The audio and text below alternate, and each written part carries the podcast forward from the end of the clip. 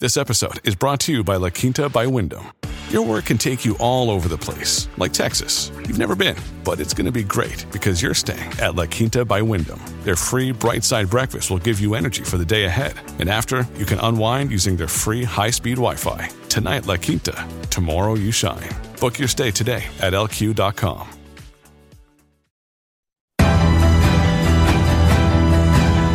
The bigger picture.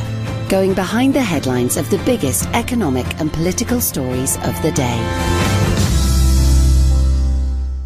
This is Simon Rose, and I'm delighted to say that joining me for the big picture today is Mike Indian, political commentator, author of the Groucho Tendency blog.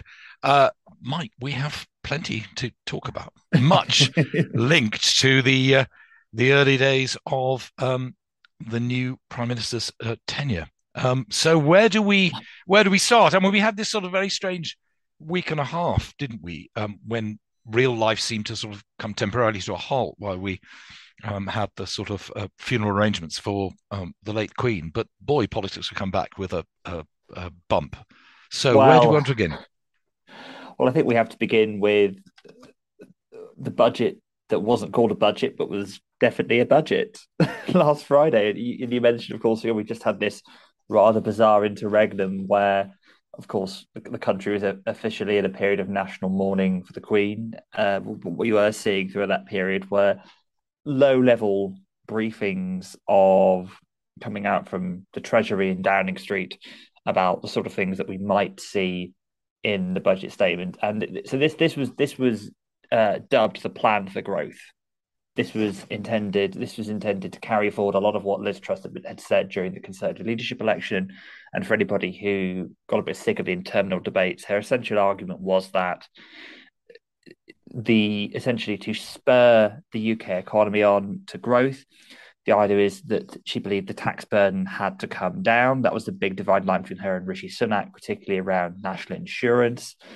Um, However, what we have seen in the, government taking shape and the important context that we have seen in this is that the people who've moved in to advise Liz Truss have been drawn very much from the uh, the extremes of the free market wing of the Conservative Party, particularly the Taxpayers Alliance and the Institute of Economic Affairs, who favour the trickle down economics approach. Now, I'm sure our listeners are all very familiar with that, but essentially it means you you free up uh, wealth the top of a society, mainly through tax cuts, and that wealth then moves down through the system as it frees up more money on the whole.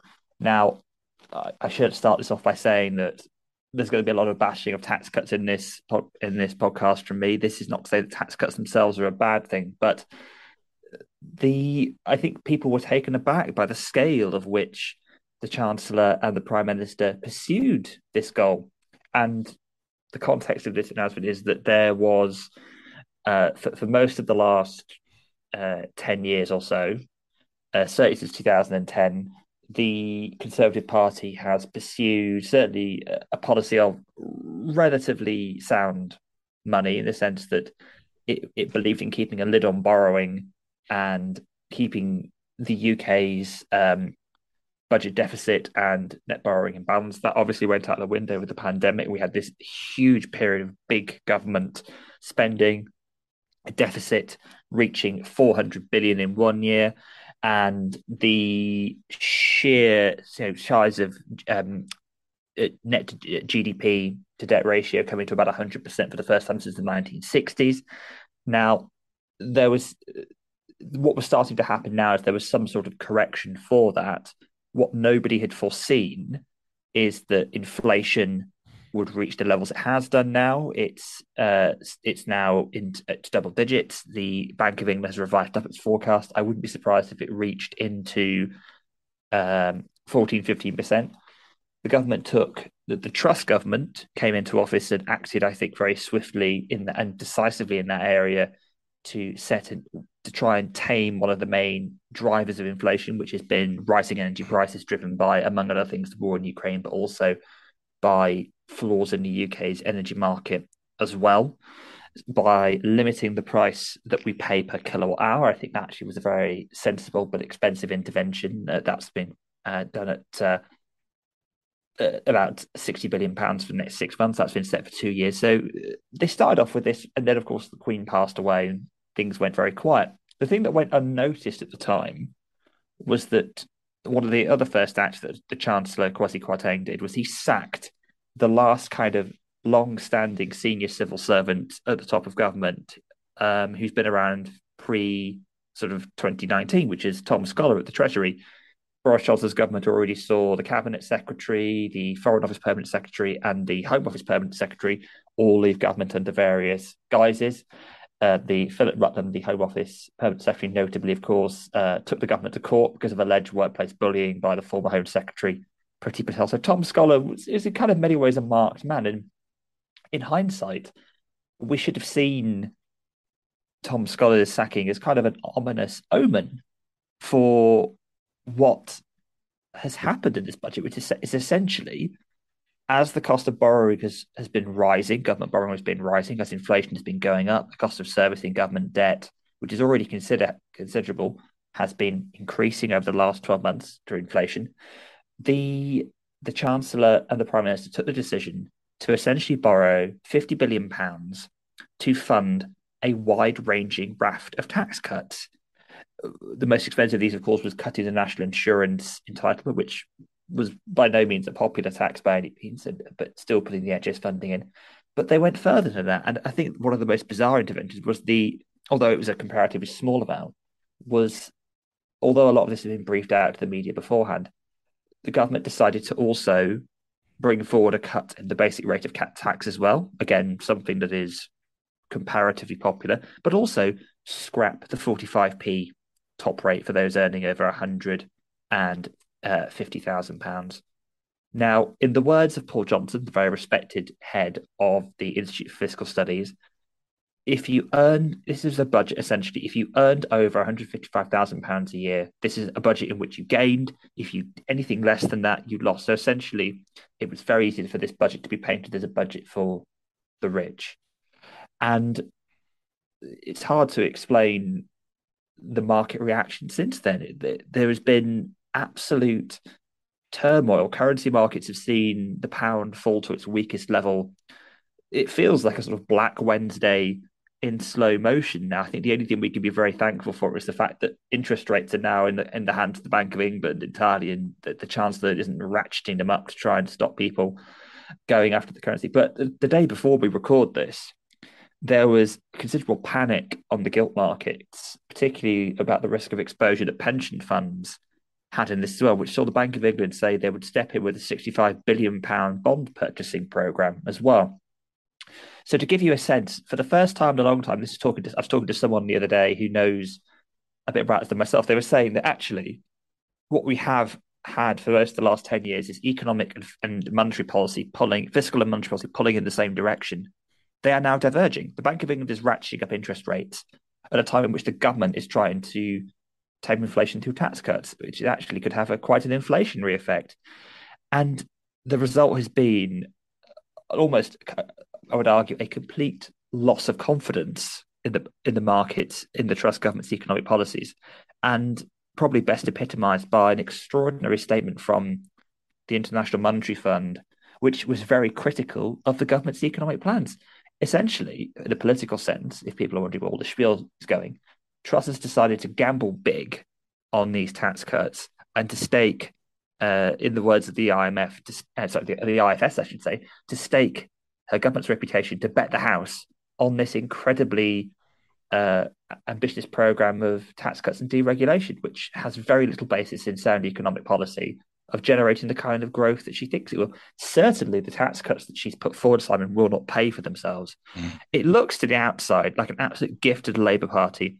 And I think many Tory MPs, certainly those who subscribe to more of the what Truss's government would say is the Treasury orthodoxy, view this as politically naive, stupid, and suicidal. And it's hard. I, I, I will I will pause here because I, there is a there is a lot for our listeners to digest. but but there's one point to push back on here. This is the fact that the, the political messaging that this was this was done. The Chancellor stood up when he gave this speech and said, I am throwing Treasury orthodoxy out the window. What he means is that actually, you know, there's been a groupthink here, he said. Treasury groupthink has held us back. Now, I, I utterly reject this notion of Treasury groupthink because groupthink to me implies consensus, it implies continuity. We've had nothing in that for fiscal policy since 2010. Since 2010, the Tories have done the following. In fact, they've done austerity and uh, spending cuts to try and um, shrink the size of the state when borrowing was cheap. We then had the whatever the Brexit dividend phase was, you know, with you know things like the fiscal firepower. We then had big statism under the Johnson government, and now we've gone completely the other way in terms of this neo Reaganite approach to economics, borrowing at a time when the money markets are already spooked about it as well. Where is this groupthink coming from? There is no continuity. All I'm seeing is a Conservative Party that doesn't really know how to manage the country's finances if there was any consensus or continuity, arguably the markets might feel a little more uh, reassured than they actually are. Um, well, you said that was a lot for us to take in. So let us um, briefly uh, pause and then we shall return to um, this subject. When you need mealtime inspiration, it's worth shopping Kroger, where you'll find over 30,000 mouthwatering choices that excite your inner foodie. And no matter what tasty choice you make, you'll enjoy our everyday low prices, plus extra ways to save, like digital coupons worth over $600 each week. You can also save up to $1 off per gallon at the pump with fuel points. More savings and more inspiring flavors make shopping Kroger worth it every time. Kroger, fresh for everyone. Fuel restrictions apply. Sharing ideas about money. This is Share Radio.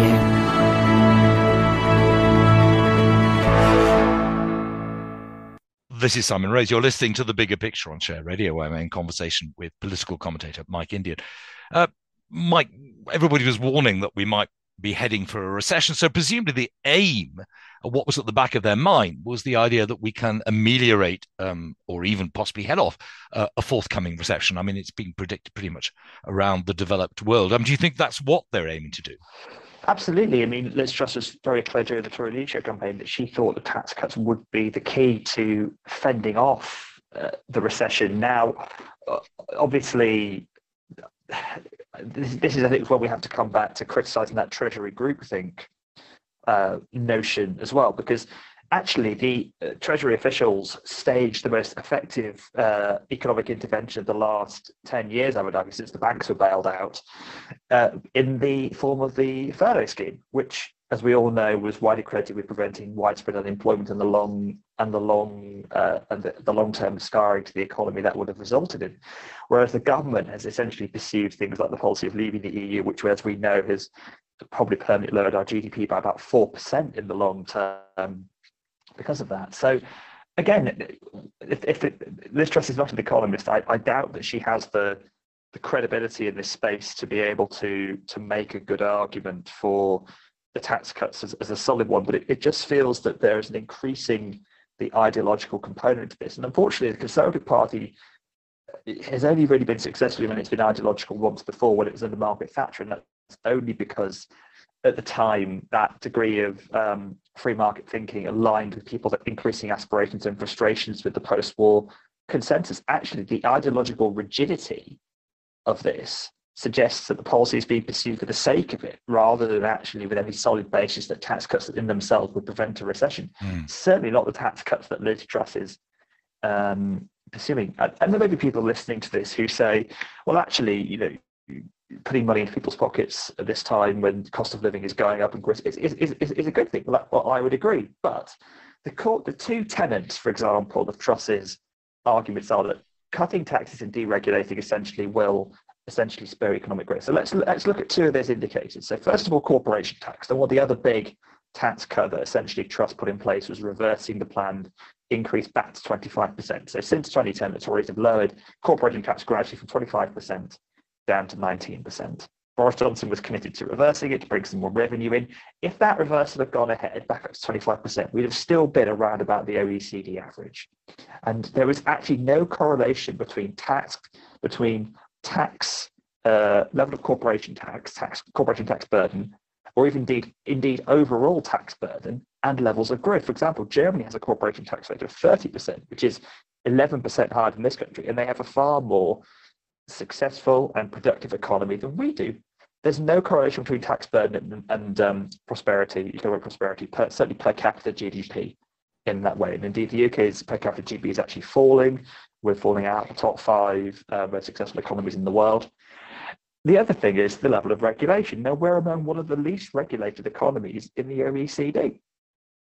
There is not a lot of regulation to cut. And the other thing that the government did as well, which is bizarre, it seems to be, there seems to be a promised bomb for our EU regulations, was they scrapped the capital, capital bankers' bonuses. Now, politically, that looks incredibly naive to do at this particular point in time. Now, it may be that Liz Truss and Kwasi Kwarteng are right if, if, if there is if we return to growth, if we avoid a recession, if our country prospers in the next couple of years because of these measures, then I think they could be rightly deserved the credit. But unfortunately, the weight of evidence against them is overwhelming. Now, that's not to say that you know they're wrong to read against consensus, and if you know in politics, especially, sometimes people that take gambles are are um, rewarded. But there is an air, I think, of ministers touring the broadcast studios, particularly the Chief Secretary of the Treasury, Chris Philp, uh, of the famous misquote of Jim Callaghan, Callaghan here, crisis, what hmm. crisis? And the Bank of England doesn't just step in for no reason. And the Chancellor has spent the couple of days before we record this meeting with senior figures in the city and American banks to try and reassure them that he actually knows what he's doing. The Prime Minister's been doing tours of local radio studios this morning. And, sh- and the other thing, of course, that's, that's happened as a result of this is that a large number of mortgage providers have been pulling their best fixed rate products from the market because they can't be sure about the rates at which those products could be lent at as well. And given the fact that the UK economy is so heavily dependent on the financial services industry as well, it seems that you know, the, you know it doesn't seem that, that to me that you know, as much as the government talked about making the city more competitive, it's already a fairly competitive place. There just seems to be undermining confidence in one of our main uh, yes. uh, economic assets. Um, you talked you talked earlier about uh, being glad that the Bank of England is independent. I mean, but long before um, Truss got the keys to 10 Downing Street, there were many in the financial markets criticizing the Bank of England for for not having tried to get on top of inflation too early. I mean, if we go back uh, six months uh, a year, the Bank of England and indeed the Fed were basically saying, you know, inflation, what inflation? It's purely transitory. Um, so, I mean, to some extent, the Bank of England presumably is now having to catch up um, which is one reason perhaps that they're they're at odds with the with the government. I mean, whatever would happen, the Bank of England presumably needs to put up interest rates. I mean, there was some surprise, wasn't there, that rates went up by 50 basis points instead of 75 basis points as at the Fed. So the presumably the governor of the Bank of England is in a somewhat difficult position at the moment. I think we can we can be too sympathetic to Andrew Bailey in this as well, and I think we must recognise that actually we really are missing Mark Carney in the role here. Mark Carney had far more attuned political antenna and he understood that although the bank is nominally independent, and it should be, in my opinion, I think it's right, right that interest rates are not used as a political tool by the government of the day. You know, we just had to look at Black Wednesday to know why this happened. The Bank of England's independence is not questioned here.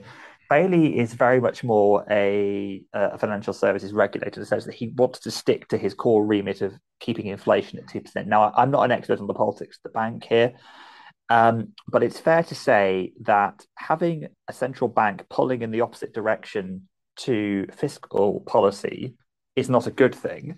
And also the fact that although the bank is also raising interest, it hasn't wound up its program of quantitative easing, which is essentially devaluing the pound through printing lots of money. And they've done more of it by buying government bonds. And we come back to the point I've made on this podcast before is that any bonds the government, the bank buys, it holds for only a year or so as opposed to 10 years. And ultimately, this is very much a quick fix. The, the, this budget was the biggest tax cutting budget in 50 years, but the last time, even bigger than Nigel Lawson's budget in 1986, 1988. And but the, the last time that, that the Tories tried to t- cut taxes to stimulate growth was actually Anthony Barber and Ted Heath's government, the Dash for Growth. And that, as we both know, Simon, did not end well. It ended up with a, a decade of economic malaise. I'm not saying Labour did any better in that decade as well. There were numerous problems in that. And that paved the way for Thatcherism. But this is not a new this is not a new or particularly successful economic idea, as well. The but the, the conclusion I've come to is that this intervention is landing so badly at the moment. The government will either have to seriously set out some credible arrangements. You know, they're already encouraging departments to try and find efficiency savings, but it's going to put the public finances in such a perilous state again that the Conservatives will essentially have put themselves back in arguably a worse position than they claim Labour left the country in in 2009 to 10. And one thing we mustn't forget is that the myth this government has perpetrated throughout its entire time in office is that it was Labour's fault that the economy was in the state that it was in in 2008 whereas actually we were dealing with an economic a, a, global economic shock. This situation if we end up in a situation where you know for example we had to go up to 1976 and an imf bailout again you know the government borrowing being unsustainable and the money markets are already losing confidence in the government's ability because of the economic plans the imf intervention reflects that. And you have free marketeers arguing that markets are essentially wrong. They are no longer free marketeers. They are um, libertarian ideologues, I would argue, it leaves a situation where the public finances are in a poor state, and it means that any whatever, whatever shade of government we have in 2024, 2025, especially if it's Labour, there there won't be enough money around to do what things need to be done. And the the more extreme example, some former monetary policymakers have said that there could be spending cuts that could potentially destroy institutions like the NHS, which at the moment accounts for roughly a third of government spending. So these are serious questions, and we could arguably be in a situation where, because of a, a rash and impulsive decision, the country is forced to undergo a serious reckoning. But also, the Conservatives have essentially undone all the work they tried to do over the last 12 years. And I don't think anyone should really forgive or forget that if this lands as bad as it does. That said, if it does work out well, I'm quite prepared to admit I was wrong and to metaphorically eat my hat. Uh, only metaphorically, okay, yes, but I think the chances are very slight. Um, Mike, just very briefly, you've talked about Labour a little. We have been having the Labour uh, Party conference, so uh, you were talking about this being a great gift to them. But I mean, apart from the fact that they've been shooting at a what seems to be an open goal, what else did we learn? Well, surprisingly, what we have learned is that Labour, for the first time, have I think some justifiable confidence in their position, uh, helped by the fact that a couple of opinion polls have shown them having 15 to 17 point leads over the Conservatives, which would, if if the election was today, if the election was happening in a few months' time and wasn't two years away, I think Labour would feel very, very confident. But given the fact the party is has, was in such a bad state in 2015 to 19, and then since 2019 on 200 seats, and Keir Starmer has had to try and make a um, try and make a pitch in that space against two different prime ministers and COVID. The party was beginning to firstly talk openly about returning to power, and in all honesty, a pitch they could do far worse than doing a pitch based on sound fiscal policy and management. Especially remember that you have the shadow chancellor as a former Bank of England economist in Rachel Reeves, so somebody who could easily become quite a credible voice in this space. What is missing, though, in Labour's policies is a narrative of excitement. In his in his conference speech, Keir Starmer argued that this was a Labour moment, like 1945, like 1964, like 1997. These are moments in which Labour leaders captured the zeitgeist and were able to make the change. Attlee, Wilson and Blair each, though, had a unifying theme or a set of ideas that captured people's imaginations. Attlee's was the NHS and the uh, the better, the New Jerusalem. Wilson's was the white hot heat of technology, and Blair's was New Labour, change and education, education, education. Starmer hasn't found that yet. Now, I would argue that his theme should be making Britain ready for the 2030s, Britain ready. I think that is a theme that would, would work well if he relies too much on the competency angle, I don't know if that will excite people enough. And that's the risk that you run, say, that Hillary Clinton had in 2016 and argue Joe Biden had in 2020, although Joe Biden did win that election. That if people are see, if Labour see this too dull, it won't bring people out enough to vote for it. But then again, as Steve Richards often says, the uh, government oppositions don't win elections, governments lose them. And if this government continues going down the way it is, the Tories will either defenestrate Liz Truss, and believe you me, they because the, nothing is quite like the Conservative Party for that instinct for um, selfish self-preservation, or they will go into that election with the a, comp- a dull, competent Starmer government looking quite appealing to some people. But I still think Labour are being too optimistic at the moment. There's still a lot that could go wrong in the next couple of years. And who knows, maybe these policies will work. If it does, then that's going to leave Labour in a very, very difficult position. And one in which, arguably, if the party doesn't win the next election, the Tories somehow do, where I think Labour itself really has to start asking itself difficult questions about where it comes from in UK politics and what it offers to people. Mike, thank you very much. I've been in conversation with Mike Indian, political commentator, author of the Groucho Tendency blog. Mike will be back talking to me in the bigger picture in a fortnight's time. The bigger picture, going behind the headlines of the biggest economic and political stories of the day.